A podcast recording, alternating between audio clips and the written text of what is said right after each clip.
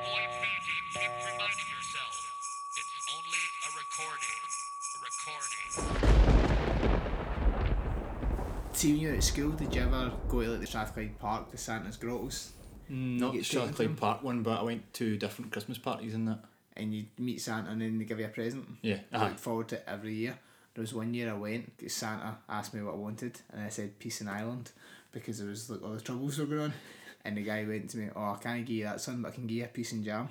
And I've been disillusioned with Santa ever since. I don't know why I wanted peace and island. Like, he obviously thought, oh, look at this wee Tim. But he's like, I can't give you peace and island, I can give you a piece and jam. Quick Scottish wit, but really, in that situation, in that instance, that was the wrong and most inappropriate, the most inappropriate thing you could say is, I could give you a blowjob, but he I'd have preferred that. Just laughing at the Irish troubles. We would always prefer that. With a jam sandwich. I was fucking mortified. Imagine saying that to Elaine. Do you know, but a piece and jam's underrated. It's like ready salted crisps. You forget how good they are until you've got nothing else in the cupboard and you eat one. You're like, actually, you know what? This is fucking pretty good. Aye, but I think world peace and that is still maybe higher rated than a jam sandwich. Of course, but do you imagine how boring it would be if you actually had world peace? So if I just had jam sandwiches, it would be better. Fair enough. Welcome to Scott and Liam versus Evil, our Christmas episode, episode 34. I'm Liam. I'm Scott. We've been away for a while because of busy work things and... We just couldn't be fucking bothered. Yeah, just lazy bastards. Totally lazy bastards. I'm drinking rum out of my new personalised Scott and Liam vs Evil mug, which Scott got me for my birthday, and looking... 2 months too late. ...at my human skull up on my shelves. I'm now glad that I've got something up on that shelf. It's the cast of a real human person. I believe he was a poor person from the streets of Lebanon, and they just kind of raped his wife and just killed him and just laughed at him, and then they just sent his skull to be cast to be cast ordered for online. Fucking brilliant. I'm going to need to think of a name for him. In fact, I'm going to leave it up to all Scott and Liam vs Evil fans and listeners. Name my skull, and I'll refer to him as only that name. I'll put a photo up with the episode. Yes, so people know that it's not actually you just looking at it. See, if somebody calls him like fucking Skullface McSkullleton. Scully McSkullface? Yeah, that's Scully McSkullface. I'll probably still call it, but come on, be original. And Harambe doesn't fucking count either. Oh my god, I'm so sick of Harambe. I never thought it was funny. I'm so sick of it. And every post, I think it was one of the Facebook groups I'm in, it was just constant. No matter what they said, it was Harambe, dicks out for Harambe. I'm like, fucking the gorilla was going to eat the wee boy. He probably wasn't going to eat the wee boy. No, he's going to rip his legs off and his arms off and throw them back at the mum sitting watching and screaming. And then they could have cast that skull and gave it for gifts. And I would have bought one. Alright, I don't let you get me one for Christmas. Today we're going to talk about Silent Night, Deadly Night from 1984 and Krampus from 2015. Yes, that's correct. We'll start with Silent Night, Deadly Night. What did you think of it? Have you seen it before? No, this is the first time I've ever seen it. I started watching it and thought, yes, this is an 80s slasher movie. I'm going to be in for a shit ton of practical effects and some decent kill scenes, and I was mildly disappointed. I enjoy it, and there was loads of tits. Oh yeah, there was loads of tits. Just constant tits. Hundreds of tits. So actually from the back of the DVD, the synopsis is way better. It says, sleigh bells ring, are you listening? In the streets, blood is glistening. In this Yuletide tale of terror, previously banned by the BBFC... which I assume is the British Certification Board. Yep. Yeah. The seminal Santa slasher is back with a vengeance. After years of abuse at the hands of tyrannical nuns, Billy's finally flipped. Dressed as St. Nick, the teenager heads back to the oppressive orphanage of his childhood to exact his bloody revenge, punishing anyone who gets in his way. Well, the first thing I've written was that horse is dead. I don't know if you remember the very opening scene, there's a horse in a field, and sometimes I like to watch old movies and just think, I wonder how many of these people are dead now, but that horse is most definitely dead. Following on, it's quite morbid, Scott. Following on, the first thing you do is they go to visit Billy's grandpa in it's just the mental institute, but you've assumed that he's got some kind of dementia, but I mean it could be PTSD because you'd maybe assume that this is a follow, like being fair to Santa as a follow on, like every man in this family has some reason to hate Santa Claus and then become PTSD, post-traumatic stress disorder, yeah. But they don't explain that, so you just have to assume, well, for this 80s movie, you just need to assume that he's mental, and that's all you need to know. They move him into the rec room, and it's busy as fuck. There's not one person in that room, it's just out eating. Do they send, like, obviously you work in a similar industry, do they just send them all home at Christmas? Why is he the only patient in the mental asylum? No, I think that's just no extras. Oh, well. But no, well, if it depends. Most if it's a dementia like ward, then no, nobody would get sent home. My ward, then no, nobody gets sent home. But they don't even remember it's Christmas, do they? Whoa! Do they know it's Christmas? No, they don't. No, they don't.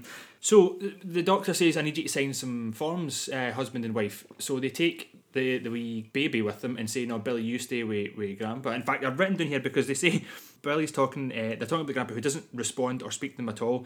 And they say to Billy, "No, he can't hear us. He doesn't know we're here." And he's like, "Then why did we come for?" Like, yeah, well, fair play, Billy, telling it like it is. But then, as you say, they leave him with the old man. I thought that's the worst parenting I've ever seen. It's an old man who's clueless, can't respond. Just take the wee boy away with you. So the wee boy's like already obsessed with the idea that Santa's got to punish him, and the mum says to him, "Where did you get an idea like that?" I said, "The naughty list." That's exactly it is. You're good, you'll get gifts. If you're bad, you'll get lumpy coal. They do all the bit at this part, and then they bugger off and start driving home. And this is when we meet the robber who's just shooting folk. See when he takes the gun out, and the store clerk is like, "Oh, what did you go do that for?" It's fucking obvious, mate. Why do you think he took the gun out? But that store clerk's also the slowest gunslinger on the West, man. So he pulls up his gun, points it at the Santa, and then still gets shot twice. And then once in the head, which is a bit of a dodgy practical effect, but I still liked it. Yeah, I mean, it was Christmassy. It worked. So then you're driving along the highway or the B road or whatever it is they're driving along, and then they see the broken down car, which the mum responds and says, "Why would anybody stop at this time of night?" Oh, fucking a breakdown, hen. Why else has he got to stop? It's so fucking frustrating. But why would they stop? Would you stop if there was a car broken down and a guy was in a Santa suit? In real life, would I stop? No, I actually wouldn't stop. I don't stop for it. And I drive past people on the motorway who are like clearly in need of help and stuff. I just drive past them. The car's on fire. Yeah. I just drive past. If I don't see it outside, out of mind. It's a shame to judge them all, but I think any grown man that still wants to dress up as Santa, seeing less like they're pensioner age and have a big white beard, therefore look like Santa, they can get away with it. Or if they're out on a night out. Or maybe because that's the dad said he's probably going to a party. I don't know. I still think middle-aged men, if they're dressed as Santa, there's a very good chance of some sort of sex criminal. So I wouldn't stop them. It's the easiest sex criminal to be, isn't it? Apart from being a priest. There's a lot of women out there though that, or even guys that have like Santa complexes. A lot of women pedos work in nurseries. So they don't have anything to do. It's kind of like if you're going to be a pedo, or you're going to be a practicing pedo, where are you going to go? I'm going to go where they bring kids to me. So it makes sense, really, doesn't it? I mean, it makes sense, doesn't it? It does, but then surely everybody's on edge because they're watching you bounce your child on their knee. I know, that's when you need to get a good cover. Santa Claus. Santa Claus, of course. Well, I think that there are sex criminals, so I wouldn't stop for a guy in the Santa. Well, so the family stop, and the guy walks up to them and shoots. They realise he pulls the gun, and then he tries to reverse away. The Santa shoots through the windscreen, shooting the dad, killing the dad. This car has driven maybe 10 feet backwards away from the Santa Claus, which is lit enough by moonlight to see, like, you know, what's going on. Billy jumps out the car, runs like a wee fanny wee boy, you know, like when stupid wee Waynes runs across the road, you know, like when their legs are kind of moving but they're not really moving very fast, runs across the road and down at the ditch and hides behind a bush. He didn't run far, he doesn't run far away, he's been seen by the Santa guy, but he somehow gets away with this. So Santa pulls his mum out the car, rips open her chest and exposes her titties, and then some really dodgy practical effects in slitting her throat. What I thought was weird was it then just cuts back to obviously the dead mum and her tits are just out. I didn't see Santa ripping her top off. I thought, why have they made her topless? Why have they just got her tits out? Well, you would assume that unless they're just insinuating that he did rape her, and they're just saying, like, that's what happened, but we're not going to show you. The quickest rape of all time. He just rips open her chest, and then she slaps him, so he just says, "No, fuck this, I'm not getting my jollies, here you go." Throat slit. See, in this episode, every time we say the word rape, I'm going to change it to a jingle bell. Starting from now. But I did, the wee boy that runs away, clearly in full view of Santa, and I thought, I can't be the real Santa, because the real Santa can see if you've been naughty or nice, so the real Santa can see all children. So you would have seen that obvious wee boy running in front of him 2 foot away. So this movie's already shite. But then, after this, I loved it. Well, then you cut forward to a completely different actor playing Billy, and he is in the orphanage getting looked after by nuns, and they're playing a game. They're in school, and their task for school is come and bring your picture, your Christmas drawing up and put it up on the board. So you see the pictures up on the board, and it's, you know, Christmas scenes of trees and Santa and presents and what else, and then the nuns says to him, "Billy, your turn, put it up." And Billy walks up and puts his picture up, to which the first person to see it through his body is a wee girl who screams, and I shat myself. I never got a full fight, but it was like one of those piercing screams that just comes out of nowhere. I always get on edge when the wee girls scream, because it just means that the neighbour's going to hear, and you've got to like get her tied up quicker. And then they see the picture that Williams drew, and he's drew a picture of Santa who he's stabbed and cut off Rudolph's head, and somebody says to him, "Explain this." What do you mean explain this? He is in the orphanage because a guy dressed as Santa murdered his mum and dad in front of his face. How did they get from that wee creepy back road? His whole family were killed. How did they get from there to the orphanage? Did they walk? They were in the middle of fucking nowhere. Yeah, and you would assume that the Santa guy had then, because you find out that his wee brother's still alive as well, the Santa guy has killed both his mum and dad and then taken the baby out of the car, because you'd assume he's drove away in Billy's car. I thought he killed the baby. No, because his brother's still alive. Ah... So his brother's the one at the end? Yeah, that's his brother, yeah. Mm. I'm going to slate this movie, but I enjoy it because, see this start bit where like, the psychological background of the killer, I like that. Usual slashers, it's just, here's some teen lassies, their tits are out, and now they're all dead, and here's a rubbish backstory. Well, that's probably the issues I've got with this movie. Because you wanted it to be that. Yeah. There's enough tits in it for everyone. So he gets sent to his room for acting it, for drawing the picture of Santa Claus, and then he, one of the nuns who seems to like him, says, "Why don't you come out and have a snowball fight with the kids?" He walks out, he puts in his jacket. The nun walks straight out and shuts the door, which I thought was weird to begin with. I was like, why are you shutting the door on him? He's only putting a jacket on. So then he comes out in the hallway, there's no nun, but he can hear the moans of sex, but it's not like loud screaming sex that you would think he could hear, because he has to walk quite a bit up that corridor. He's walking for quite a distance. These are just calm, normal moans, and he couldn't have heard them. So it's just a bit, you know, they're letting you join the dots. You're like really, really stretching to join these dots to why he's walking up, just to give it a wee bit of movement. I don't know why he moves. If it's a quiet orphanage and you hear a woman moaning, you probably would walk up that corridor, especially at 8. So he walks up and creepy pervs through the keyhole and sees two people lying together doing nothing but squeezing boobs. And sees the longest nipple caressing shot in cinematic history. That went on for fucking too long. At the point I actually started to have a nipple erection myself, going, he is fucking going to town on that nipple. And now, does he flash back to seeing his mum's boobs at this point as well? Does he flash back to fantasising about his mum's boobs? When she was getting her throat cut? I don't remember that. So... that was just an excuse for the night to put in more boobs. So the nun walks up and finds him and throws him away from the door, to which he runs away, and she says, "What did you see?" And he says, "I didn't see it." She goes in and starts whipping him. That's right. That's like right. S&M shit. Oh yeah, aye. That's what I've got here. The folks shagging. Was one of them a nun? They're too old to take a beating for that old bitch. I says, imagine the man's just I imagine nuns just fapping out all the time, and all that pent up frustration. Proper BDSM shit. Fap is such a weird verb. Why fap? I don't know. It's just the noise you make. Fap, fap, fap, fap, fap, fap. So right, okay. The next scene is when he goes to sleep and he has a nightmare about his parents getting killed, and he wakes up in a fright and gets out his bed and into the hallway, to which the nun comes in. "No, Billy, you know you're not allowed to have nightmares in this orphanage." Now, I don't think that's actually what she says, but that's what she implies. He gets in trouble for having a nightmare. In fact, he gets tied to the fucking bed. To be honest, I think a lot of that shit went on in kind of Catholic orphanages, so I can understand that. Fucking Catholics, man.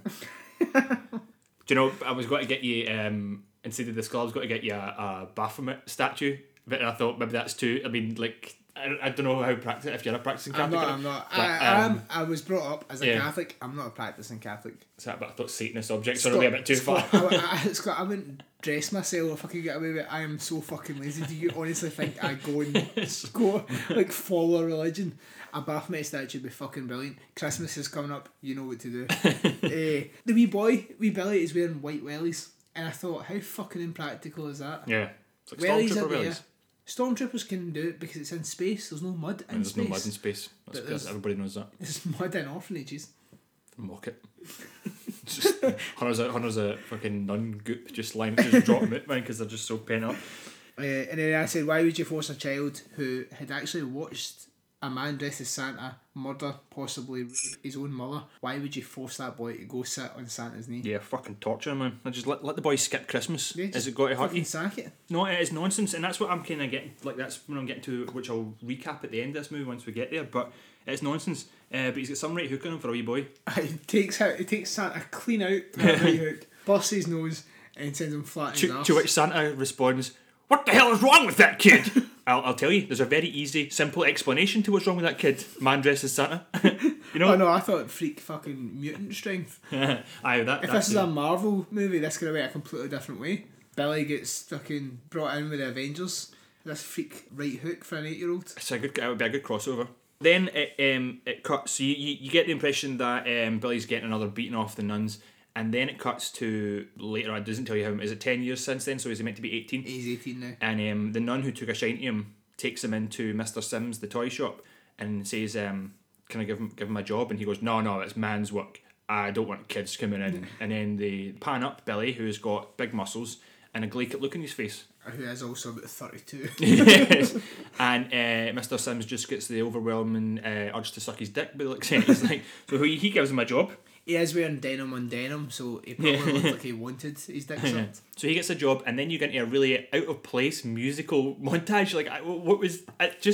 I enjoyed the Ease montage in them readying the shop for Christmas. Yeah, it was just so bizarre. It's the music didn't fit to the horror movie at all. He's just like picking up heavy boxes, and then his supervisor's just sitting being a jackass with his feet up, being lazy as fuck. That's maybe the bridge between the psychological background of Billy and now... Right, Billy's lost his fucking mind and now it's a slasher. Yeah, I mean... Because the other side of that's... Yeah. So I think it cuts... I can't remember if it's part of the montage or if it cuts back to the movie, but the jackass supervisor offers him whiskey for his lunch. And Billy's like, no, sorry, I got my milk. Like, not to mention, like, who's drinking whiskey at lunch when they're on their work anyway? I don't trust anybody that drinks milk at lunch either, though. See the folk that come out of work and they get, like, a wee carton of milk. I'm like, what are you doing? I went to school... Unless you get cereal, put that fucking away. Somebody at my school used to bring their own... cereal, milk and a wee bowl and sit in the lunch and eat it. But when you're in high school, that's cause for getting bullied. And she did get bullied a lot, which is no fair. Right, I can understand that. Obviously I didn't know her, so I didn't bully her, but she did try to add me like a million times on Facebook. I don't know why. I swear to God, of course I did. Didn't speak to her once. What cereal was she? She was like 4 years younger than me. She was like Stevens, yeah, but I just remember seeing in the corner, I just got her Harry Potter because that's all she read. She took her that long to read Harry Potter. Yeah. Whole it's not the whole. Fuck it, I sold it. I didn't even. If you bring milk to work, it better be for cereal. Because if you're just drinking that as a drink, there's something fucking wrong with you. I like to drink milk as a drink sometimes. It's fucking weird. Cows. Yeah, would you drink breast milk? I did. Like glass of breast milk. Yeah, as a child, but not now. Unless you came out with something. Apparently, you can look online and cow's milk is like dyed, is like bleached white because it's full of blood and pus. It's like 40% milk and the rest of it's... So you know that and you still drink milk? Yeah, I know, but it tastes nice, so... It doesn't taste nice. It does, and you get calcium. It tastes like you're missing cereal. And you put it in... I love cereal as well, so you even mix it with Cocoa Pops and that. I love milk with cereal. I wouldn't drink it at any other point. I like it. I can take it. It's fucking weird. Sometimes a hangover, it's the business. What about banana milk? I don't really... No. I've always been scared of potassium poisoning, so I like to stay away from bananas. Potassium poisoning can kill you, you know. No, I know. And I know. Bananas have a lot of potassium. Apparently, if you eat a full bunch of bananas, you'll die. We have to keep the bananas away from out the dairy because a lot of the guys will try and kill themselves on bananas. That's just the fair one. So they just eat like the bananas in a row. Like eat the oranges and eat the apples. Nah, bananas are easier to eat. That's what I don't understand. See if you want to commit suicide, why go to the hassle to try to like steal prescriptions or find a gun or a rope or something? Just get two bunches of bananas and eat the fucking lot of them. And tan 6 litres of water. Does that help? No, you'll explode if you drink too much water. Will you really? You don't actually explode, but your cells explode and then you die. If you eat loads of rice, or is that pigeons? That's pigeons. If you eat loads of bananas. I just eat loads of bananas, aye. Death by banana. Did you notice the IRA were involved in this? No. The toy shop was called IRA.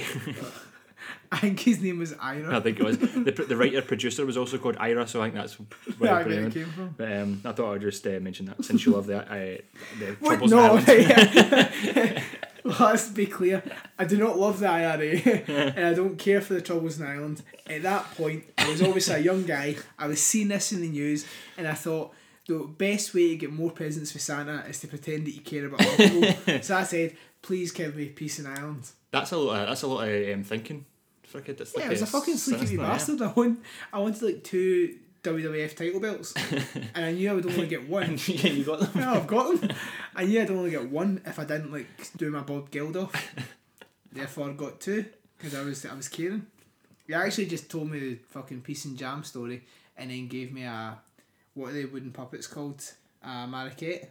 Oh, fucking terrifying. Yeah, like a wee tiny one. Yeah. What is it? It's not called a mariquette. That's a made up word. You're looking at me as if I'm a mariquette. Mariquette is not a word. No, I don't think I understand any of this sentence. It's a wooden puppet.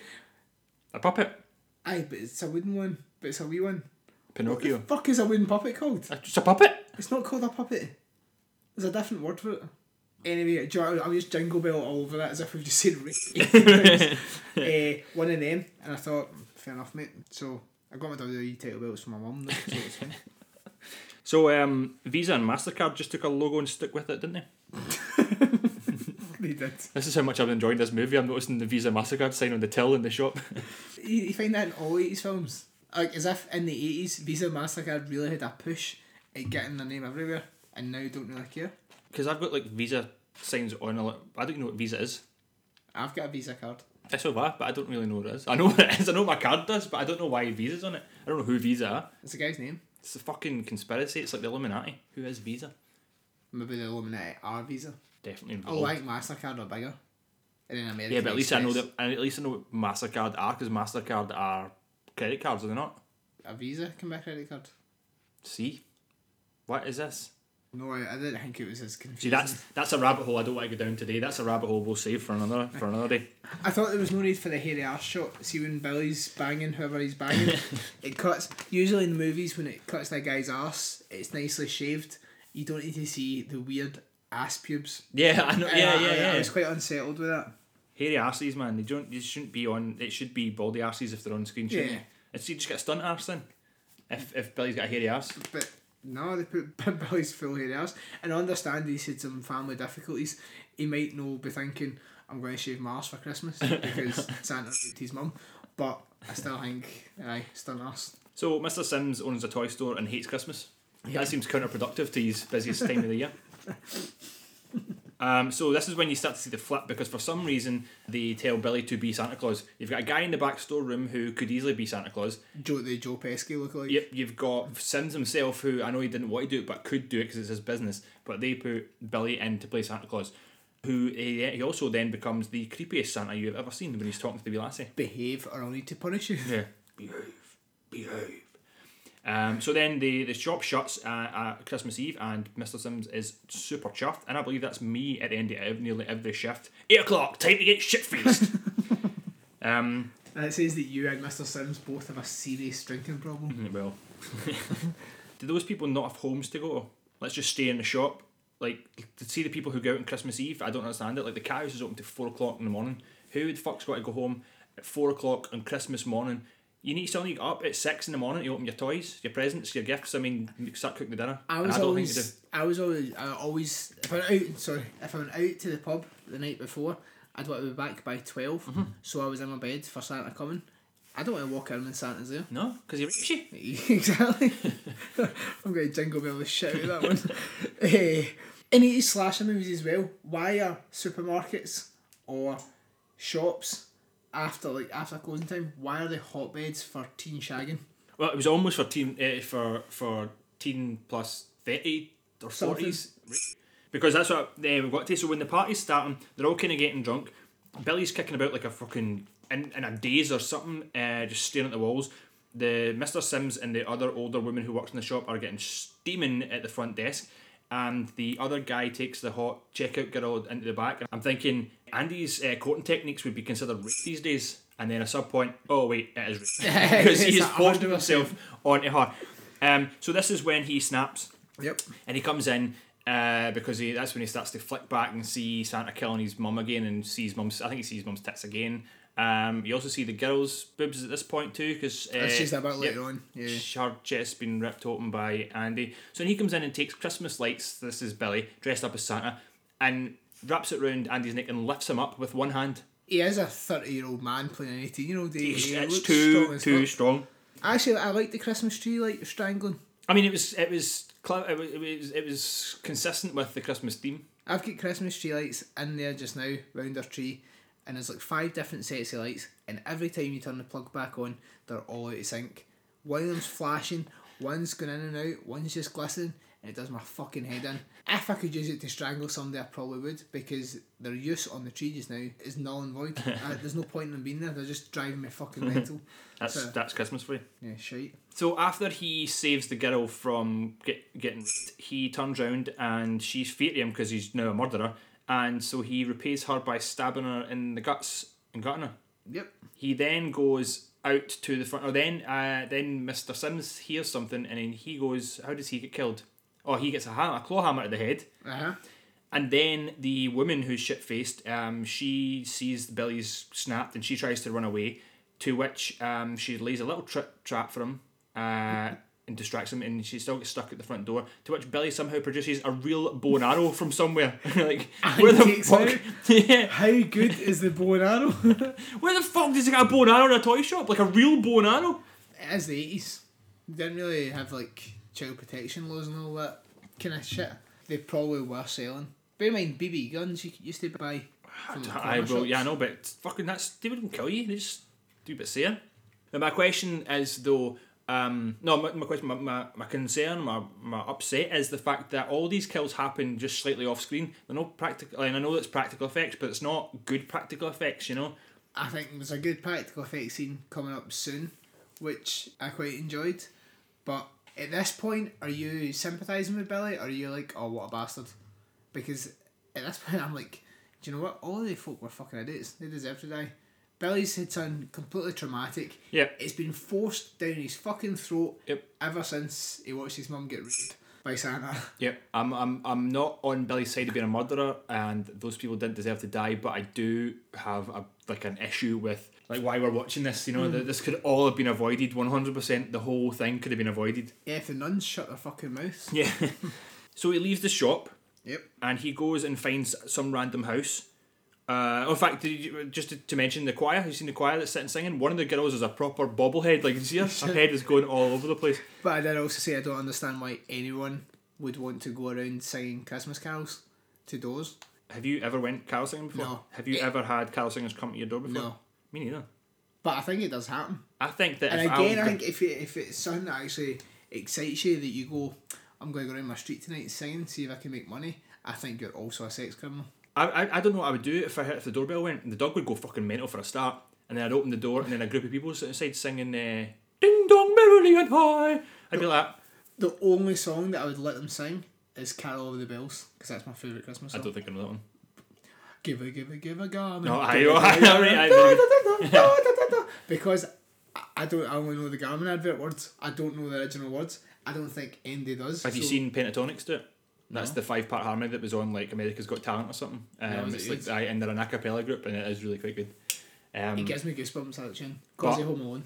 I don't know what I'd do if somebody came to my door, and like I would just be like, look at them, they want money because I don't hold money. Like I came home the day I dropped Lorne off at our Christmas night out, and I thought, what am I going to do? I need to get some like kind of lunch dinner before I come over here. I'll go to KFC. I'll treat myself. I'm selling KFC, and came back to the window cleaner being at the house, and I thought I can't enjoy my KFC now because he's going to either come to the door or he's looking at my windows when I'm eating it. So you know the dog's jumping back for it, going mental. So eventually he goes away and does the rest of the street. So I got to I enjoyed my food. He comes back to the door. I gave him money. I only had 20 quid. I says, you take 15, it's meant to be £12, something like that, so I always give him 15. £12? £12 to clean the windows, eh? Fucking hell. So I always give him 15.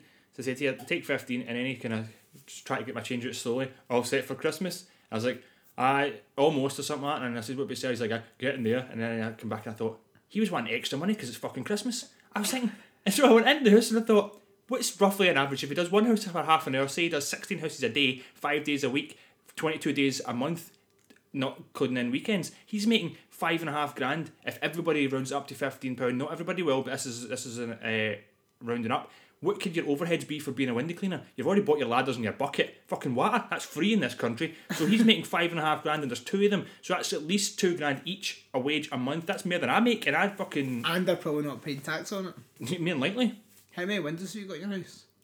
1, 2, 3, 4. See, it works out like £1.50 a window. Maybe something. I didn't work at doing that far, but I just realised when he walked away, he was wanting like a Christmas bonus. I'm thinking, you should give me a Christmas bonus for letting me fucking watch me eat my KFC. Just do what my mum done. What? Tell the window cleaner to get to fuck. She thought he was too nosy and gossipy, so we came to the house and I went, I don't want you to clean my windows anymore. So now your windows are bogging. Right. So Billy finds this just random house where there's somebody babysitting on Christmas Eve or looking after their kid, their sister on Christmas Eve, who knows, but their boyfriend's there. But I like this bit because it's Linnea Quigley from... Oh, is that who that is? Oh, yeah. And her tits are out, the same as her tits are out in every movie, and she has a nice pair. I don't mind seeing her boobs. Yeah. But that's where the practical effect was good with the antlers. They're getting it on, right? Mm-hmm. Now this is where the line was. I thought it was quite funny. So the wee girl tries to come down the stairs. They're having sex on a pool table for fucking some god knows reason. Why would you have sex on a pool table? Who knows? I guess it's just to show the reckless nature of horny teenagers. And she says to the young girl, "Go back to the bed, or Santa won't come." And the boy goes, "Yeah, he's not the only one." And I thought, okay, that's good.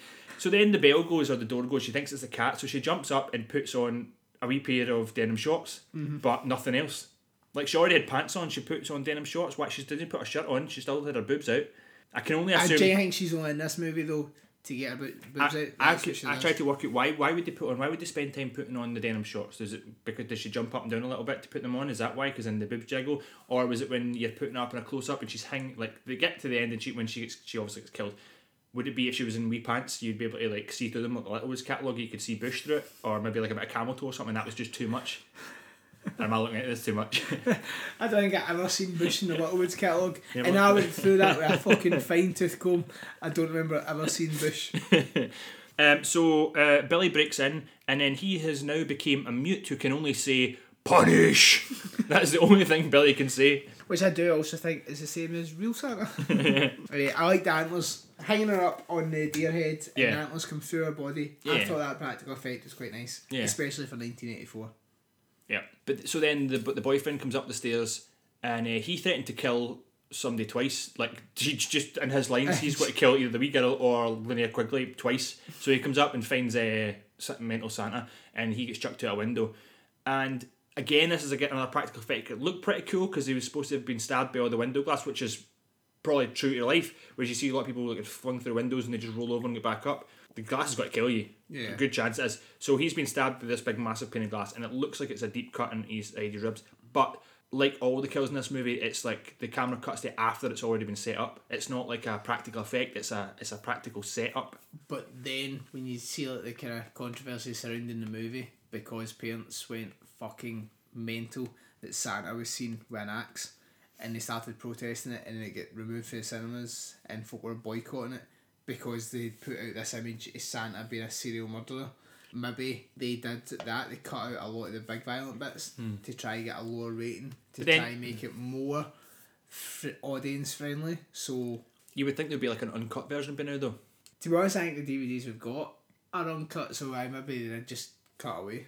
I understand the big uproar. See, if Santa's got an axe, they're not saying that this is the real Santa Claus, they're saying it's somebody dressed up as Santa. Yeah, that's pretty clear the whole way through, yeah. Kids should be fucking watching it anyway. Yeah. So if they go, "Oh mum, Santa's got an axe," well, fucking don't watch it. Yeah. Now you've been naughty nearly a present enemy, so you might as well have a fucking axe. Little dick. So he goes out of the house and then he starts moving on, and there's a kind of weird scene where the police try and catch him, but they find some other weird dad creeping into the daughter's bedroom dressed as Santa when the mum's sitting downstairs like acting like unaware. If you're going to set up this whole Santa creeps into your room at night to fucking I don't know why you'd be up there like filming or taking like your watching it at least. She's sitting down the stairs wondering what the police are coming for, and then the wee girl says "Daddy" without realising it's her dad, and the police go, "Oh, Daddy," you know, like she could have just been saying this assuming, and it could still have been a mad killer. I know, man.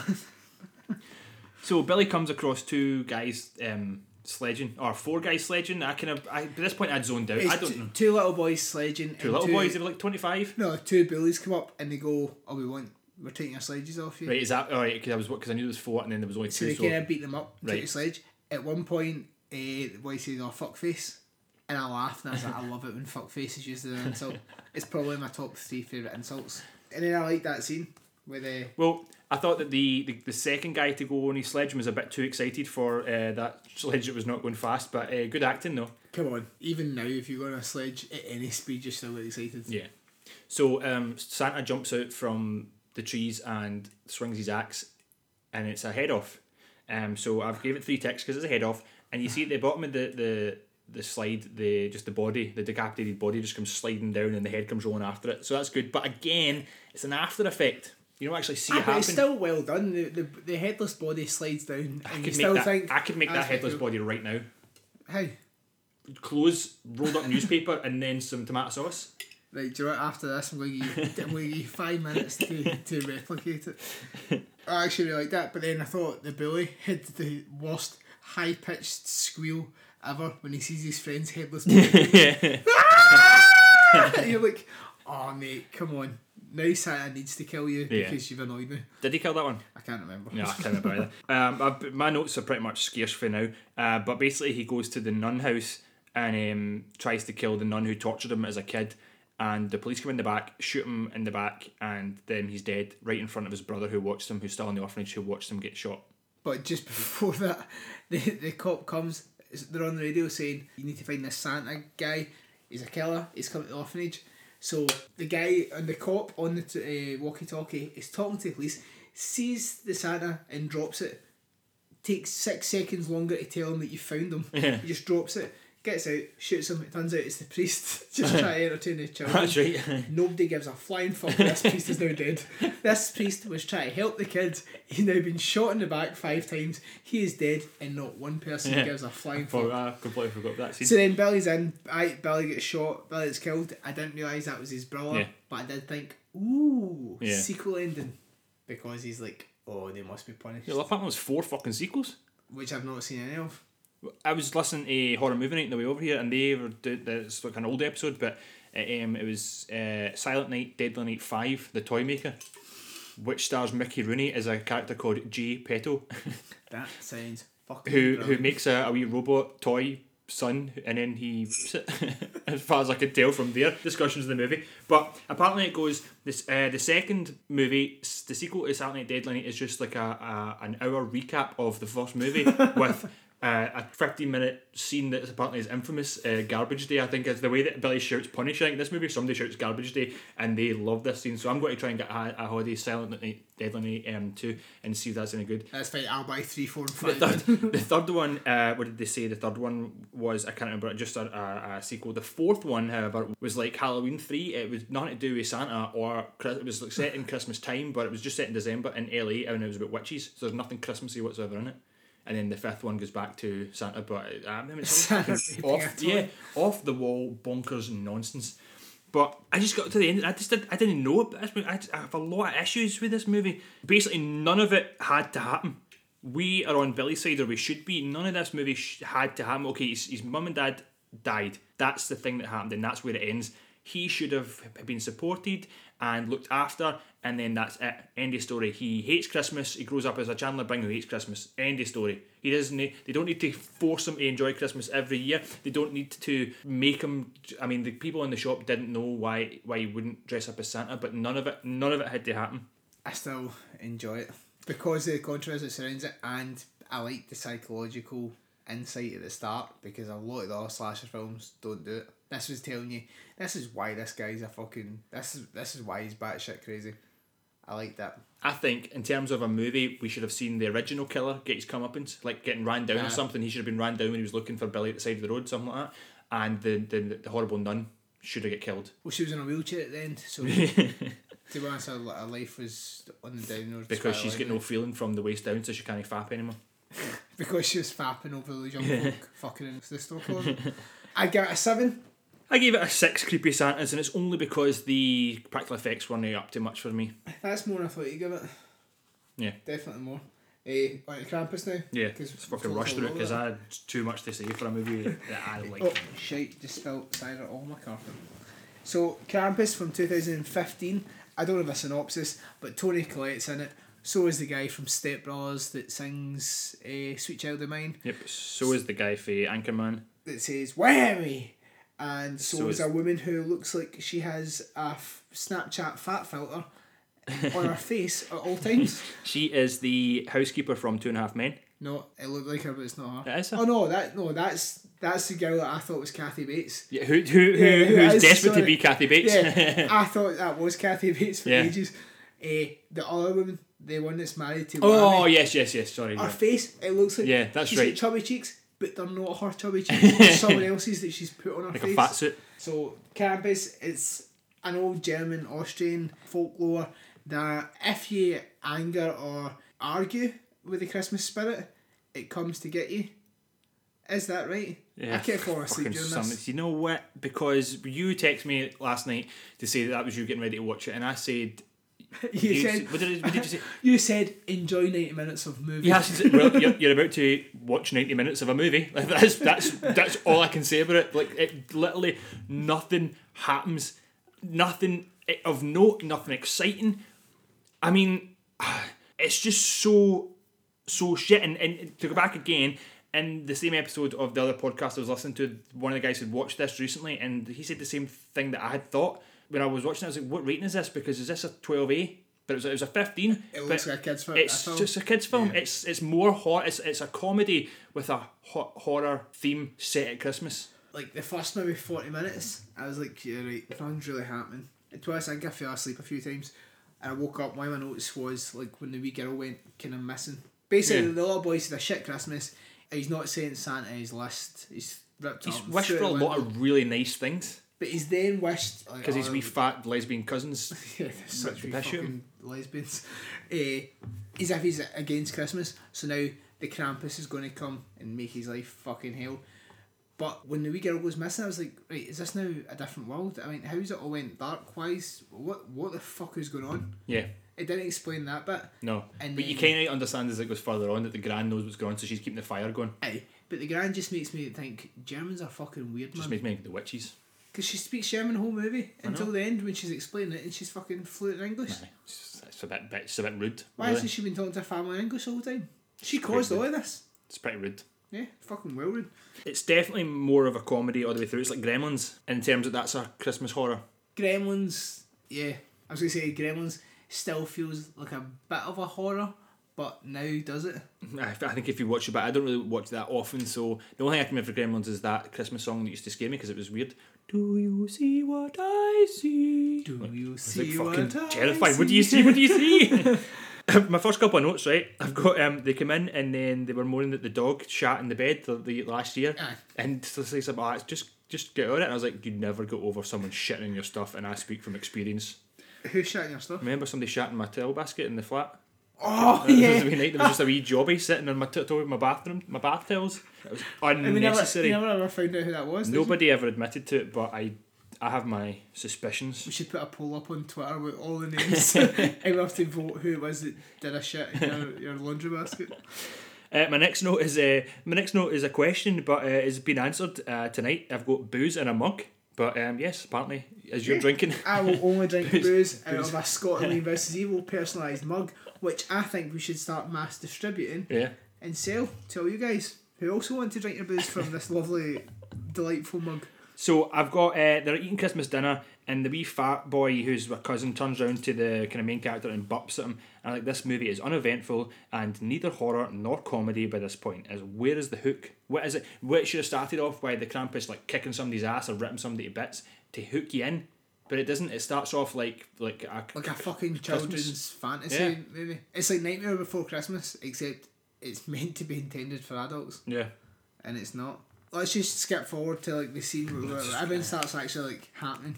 So where are we? The Krampus puts down like a tow hook down at the fireplace as if he's going to recover their vehicle, and there's a gingerbread man on it, and the gingerbread man starts becoming animated. It's the gingerbread man from Shrek. Yeah, I said I said it's my favourite gingerbread man since the one from Shrek. Yeah, but that's it's not scary, it's not horror, it's completely just joking nonsense. But before he turns up, one of my notes is gonna go and summon the Krampus so a bunch of these cunts can die. I'm so bored of them, man. Which then happens.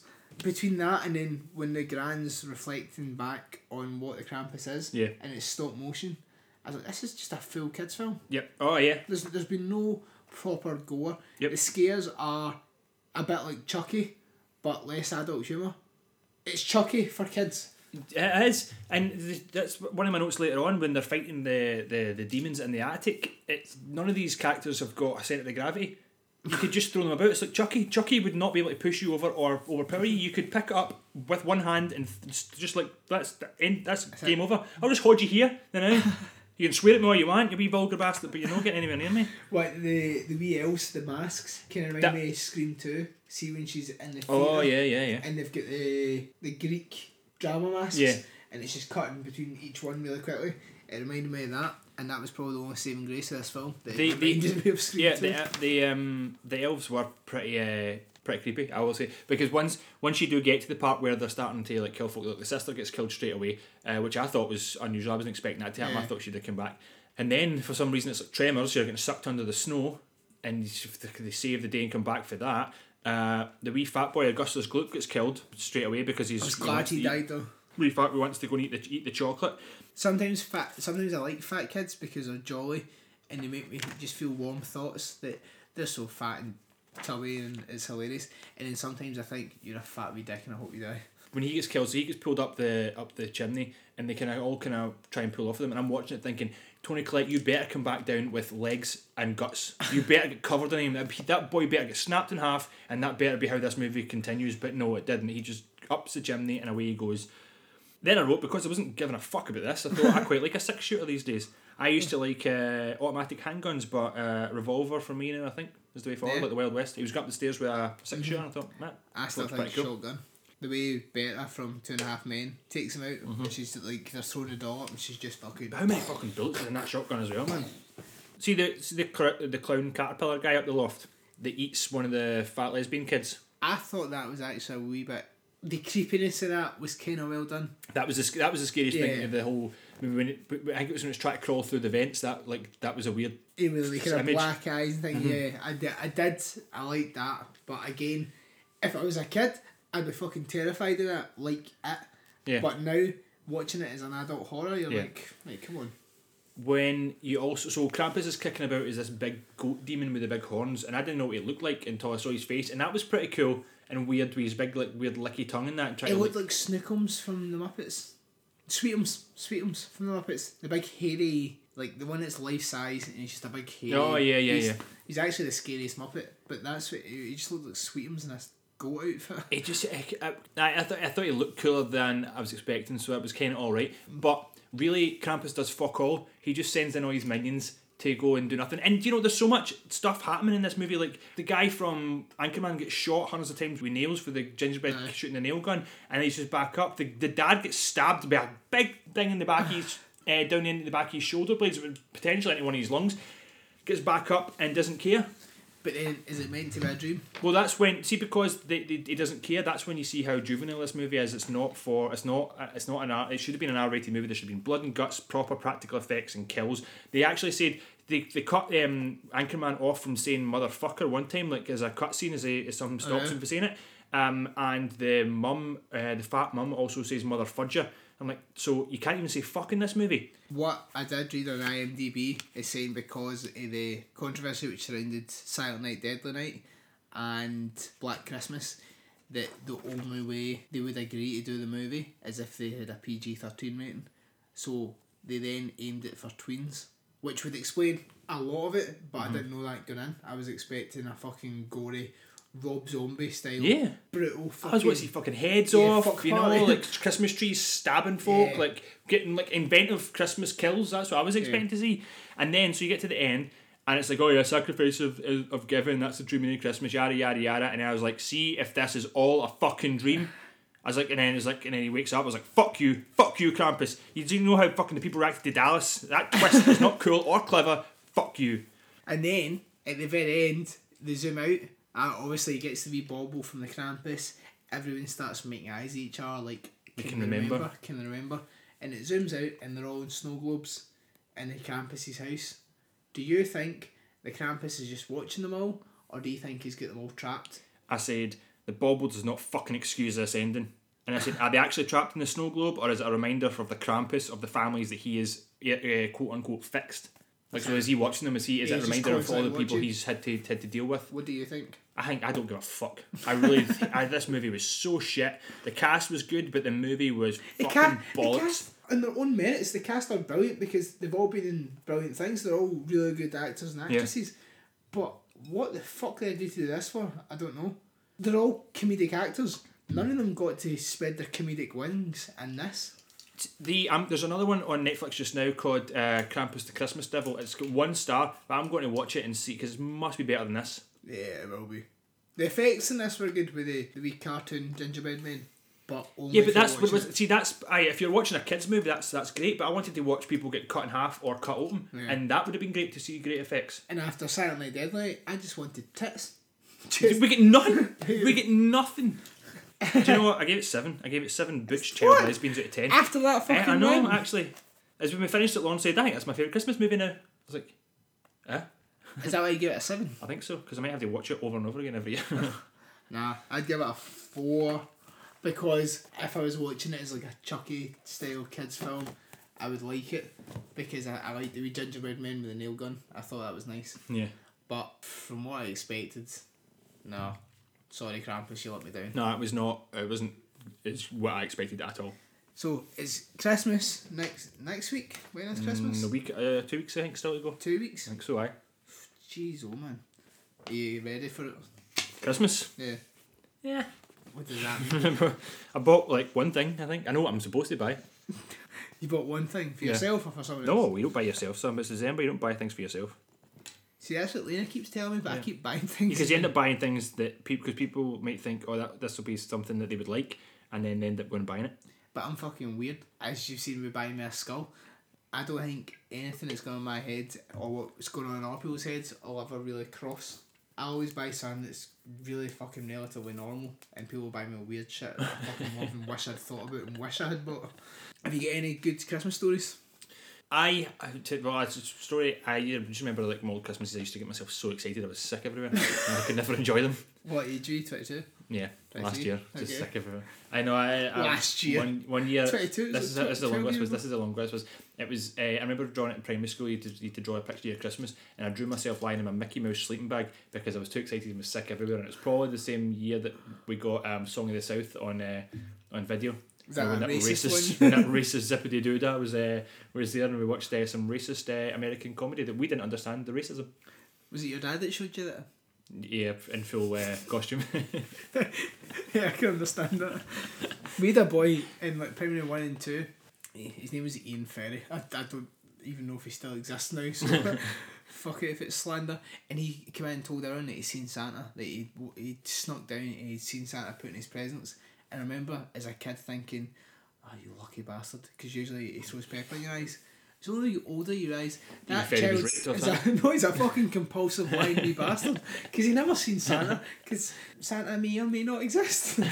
And that fucking infuriated me, because I was so jealous of him for a good 2, 3, maybe 4 years in my childhood, thinking, how did he get to see Santa? And I get told that if I see him, he throws pepper in my eyes.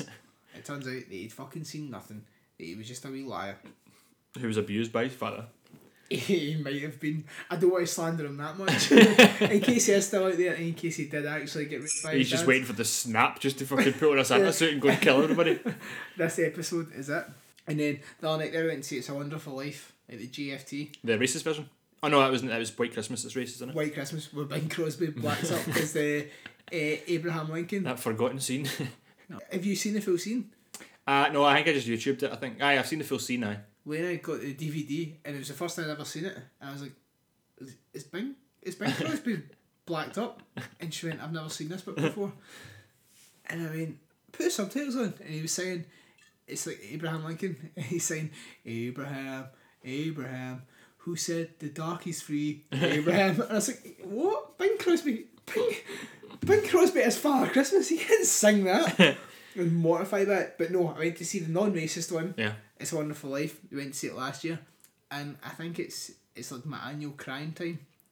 Every year I look forward to it because I get to weep like a little fucking child, and everyone else weeps, and it's beautiful. We went to see it. It was good. I'm still to watch my favourite Christmas movie this year. It's Scrooge, the Albert Finney version. Fantastic. I'm going to watch it. Albert Finney. What year is that? I can't remember. It's in colour. But it's brilliant. 70s or 80s or something. Yeah, something like that. But what I did watch was I found a TV show from 2012 called A Very Moody Christmas, and it's an Australian TV show, and it's about a guy who goes home from London every year, and it's over 6 Christmases, and it's like in Australia, so it's roasting, and his family are all fuck-ups, and it's just that dry Australian humour, and it's quite funny, and it's dead easy to watch. They're only half-hour episodes, 6 of them, you can blast them through 2 days, you're done, and it's good. Is it on Netflix? It's on Netflix just now, man. Have you watched the Bill Murray, A Very Merry Christmas?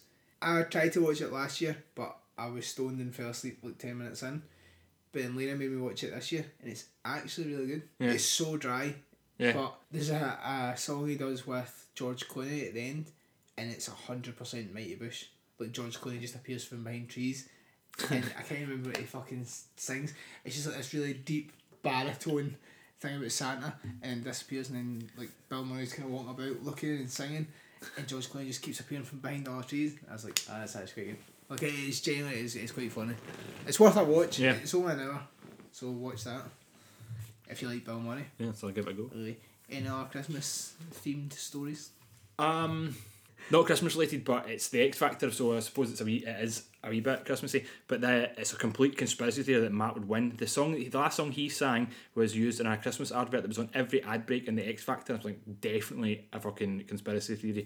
And the winner single was written by Ed Sheeran, which is a complete Christmas song this year, which it never usually is, which is very clever because it'll go high in the charts. It means that every single year it'll land in those compilation albums, and Ed Sheeran will just be cha-chinging his way to the bank every single year and probably buying chinging it. To be honest, I walked in, I was stealing food and pepperammies from my mum and dad's house, and they were watching it, and they were doing that Jess Glynn tune. Oh man, I fucking hate Jess Glynn. She warbles her voice like, name these bears. It's like a fucking goat, and she, you know, she's the one of the lasses I just think I just know what she would smell like. You know what I mean? What would she smell like? I can't explain it, but it like the smelly. I know that it's on a Twitter thing, you smell it outside. Like, when you come in, you just smell it. You just know what it smells like. You can't describe the smell, but it's just outside. Yeah, yes. Well, that's what it is. So anyway. Ah, fuck X Factor, man. Right, so now that you've had your X Factor rant, we've completely shot down Krampus. Yeah, don't watch it, peeps. Unless you are going to watch it, then... Did you just call everyone peeps? I did. I was going to acknowledge that, but I distracted myself. I know it's Christmas and some people just let you away with things because it's the festive time.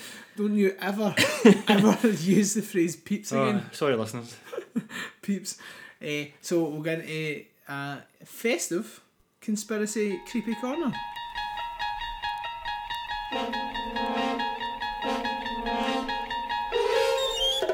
Charles David Lawson, who was born in May 10th, 1886, and died in December 25th, 1929, Christmas Day, was an American tobacco farmer from Stokes County, North Carolina, which is usually where like The House of Eyes and Wrong Turn and all that shit are filmed. I knew a girl from North Carolina once.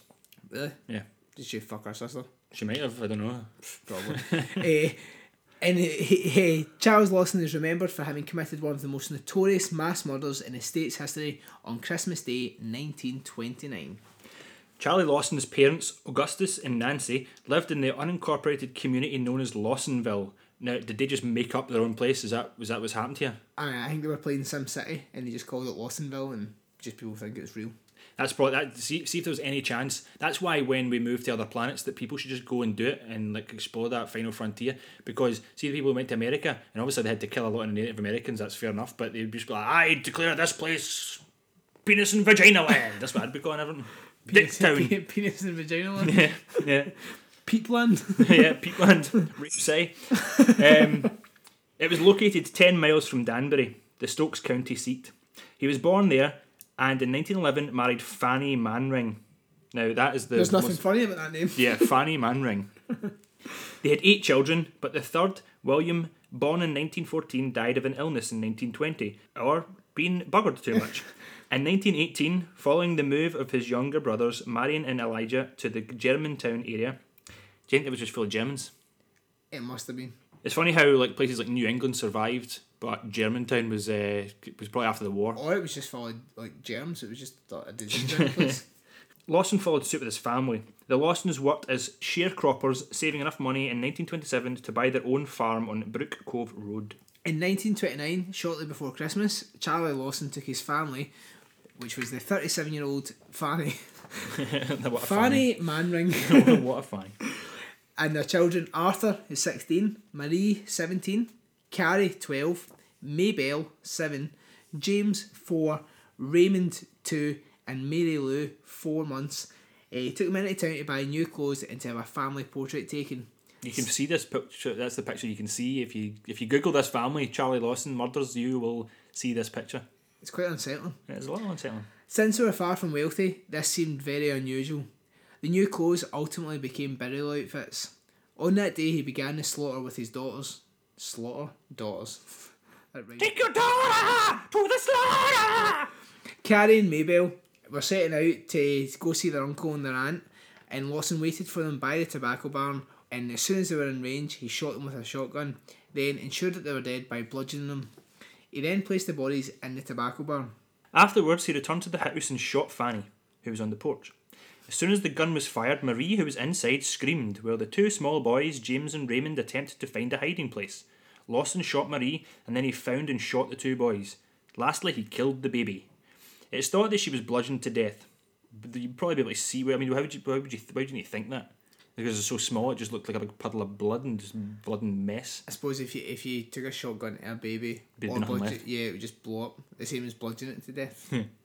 After the murders, he went into the nearby woods and a few hours later, he shot himself. The only survivor was his eldest son, 16-year-old Arthur, whom he had sent on an errand just before starting his deadly work. You'd wonder, was that bad planning or was that on purpose?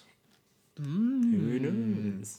The bodies of the family members were found with their arms crossed and rocks under their heads, just like little stony pillows. Yeah, that's a pillow, yeah. The gunshot signal on Charlie Lawson's own suicide was heard by the many people who learned of the gruesome event on the property and had already gathered there, because apparently he shot himself several hours after, A police officer who was at the Lawson farm ran down and found Charlie dead and letters to his parents by his side. His footprints encircled the tree. It was supposed that he'd been pacing around the tree prior to taking his own life. There were rumours as to why Charlie Lawson would take the lives of himself and his family. Months before the event, Charlie Lawson had sustained a head injury. Some family and friends theorised that it had altered his mental state and that it was related to the massacre. However, an autopsy and analysis of the brain at Johns Hopkins Hospital found no abnormalities. It was also widely speculated that Charlie did not murder his family at all, that it was staged to look as though Charlie had committed suicide. One of these explanations was that Charlie had witnessed an organised crime incident and had been found out, and he and his family murdered for it. Another involves a man that Charlie started a fight with. Neither of these rumours seemed plausible or could fit with the facts. All signs pointed to a murder-suicide. It was not until the book White Christmas, Bloody Christmas was published in 1990 that a strong claim surfaced. On interviewing many people regarding the Lawson family murder, the book's authors M. Bruce Jones and Trudy J. Smith, they are the names of authors. Oh, definitely. Trudy. They found that several people recounted rumours and stories regarding Charlie, Marie and incest, which is just fucking typical. It's just the way it goes. You know what the deal is for Scotland Yard versus Evil by now. You can't have a story without incest or... In 1989, the authors had received a call from an anonymous woman. She said she had gone on a tour of the Lawson home shortly after the murders, and the tour guide had told about the incest rumour, which he had stated as fact. The day before the book was to be published, the authors received a phone call from Stella Lawson, the daughter of Marion Lawson and cousin to the Lawson children, who had already been interviewed for the book. On this occasion, she told them she knew the truth as to why Charlie did it. Stella said that at the funeral for the Lawsons, she had overheard Fanny's sister-in-law and aunts, including Stella's mother, Jetty Lawson, discussing how Fanny Lawson had confided in them that she'd been concerned about Charlie and Marie. Jetty died in early 1928, meaning that Fanny had been suspicious of the incest at least that long before the murders in 1929. Even more evidence was revealed in the book The Meaning of Our Tears. Maybe the most convincing evidence yet came from a close friend of Marie Lawson's, Ella May. She claims that just weeks before Christmas, Marie told her that she was pregnant and that it was Charlie's. Ella May, who also said Charlie and Fanny knew about this. Hill Hampton, another close friend and neighbour to the Lawson family, was interviewed. He said that he knew of serious problems going on within the family and he knew the nature of the problem, but it was personal and he chose not to reveal what it was. What a fucking teasing bastard. Shortly after the murders, Charlie's brother Marion Lawson, that's a woman's name, or it is now anyway, opened a home on Brook Cove Road as a tourist attraction. That's so morbid. A cake that Marie Lawson had baked on Christmas Day was displayed on the tour. Because visitors began to pick at the raisins of the cake to take as souvenirs, it was placed in a covered glass cake dish and thus preserved for many years. More than a few folks have reported seeing two small children playing in and around the Lawson home, only later to see a picture of the Lawson family and realise that the children they were seeing were actually ghosts of the murdered kids. Sometime after the home was closed, the floorboards of the cabin were supposedly pulled up and used to build a bridge across the creek that ran through the land and down through the county. It was when the construction of the bridge was complete that the stories of supernatural happenings began to spring up. When driving across the bridge, an eerie fog will reportedly surround your car, and the vehicle unexplainably shuts off. As condensation appears in the windows, small handprints begin to cover the windows and windshield. When the driver finally does get the car started, an early 1930s model car chases your car, following closely, driving erratically, through the winding roads of the county before disappearing into the night just as quickly as it appeared. The small handprints have been attributed to the ghosts of Charlie Lawson's murdered children for years, but what about the ghostly lights that chase people down the road through the county? It could be explained away by scientific abnormalities, or it could just be the ghost of Charlie Lawson chasing thrill seekers through the night, hoping to catch them and drag them down into the darkness where his ghost spirit undoubtedly resides. That whole ghost thing sounds like a lot of shite. I think I've heard the ghost story of the handprints on the car before, and I don't recall this story with it, but I certainly heard that one before. Is it not Titanic? No. But I mean, this legend, this family has went all over the place. There's even a good wee song that we will let you hear by. Wikipedia cites it written by recorded by the Stanley Brothers, but Doc Watson probably has the best recorded version of it. It's pretty fucked up. I mean, what do you think? Do you think he was pumping his daughter? Yeah, of course he was pumping his daughter. Usually, see if you have a daughter or a son and you're thinking about fucking them, just remember that shortly after you do that, there's a good chance you're going to murder your family because you're guilty or because you've got her pregnant. It's a dark road. It's an inevitable tale. It's always a tragedy for everyone involved. And now fucking your own children never ever ends up in a good place. I can't. You might enjoy it for the 10, 20 minutes that you're doing it, but you will not enjoy it after.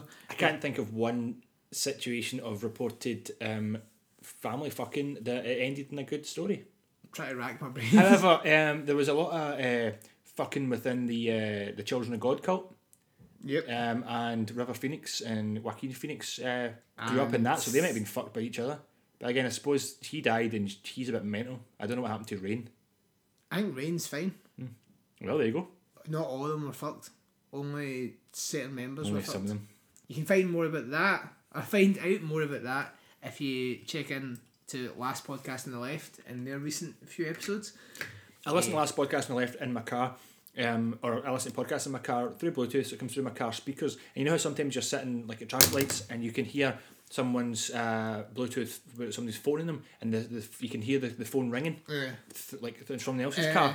I listen to my stuff really loud, so when I'm stopped at traffic lights and I've got Henry's busy screaming about fucking kids, I'm just thinking somebody can hear me, people can hear me. I just need to turn it green. I could pause it, but I don't. Do you turn it down or do you just? Yeah, no, I let it go. It's a wee test. It's a wee game I play with myself. See how much dodgy shit I can have shouting, screaming at my car before I give in. It's like a game of chicken. Incest chicken. No, that's a different game. That's a game I don't want to play. Incest chicken is not a game you want to play, especially so soon at Christmas. No, what just ruin everybody's dinner. Next time you're trying to put the window down and see how long you can go. And stare at somebody. Yeah. Stare at their children in the back seat. Oh, that's how you get arrested. There's a good chance they're fucking their children anyway. But yeah, the moral of this Christmas festive episode is please don't fuck your children. And don't kill your workmates. No, kill your workmates. Yeah, kill your workmates. They're probably dicks, they probably deserve it. Just don't rape or fuck people.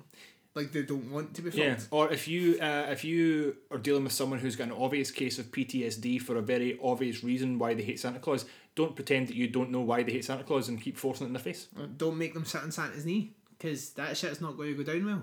And if you ask Santa for peace in Ireland and he comes back with a smart ass comment about a jam sandwich, tell him to fuck right off and just jaw the bastard. Just fucking knock right out. Put a nail bomb under his car.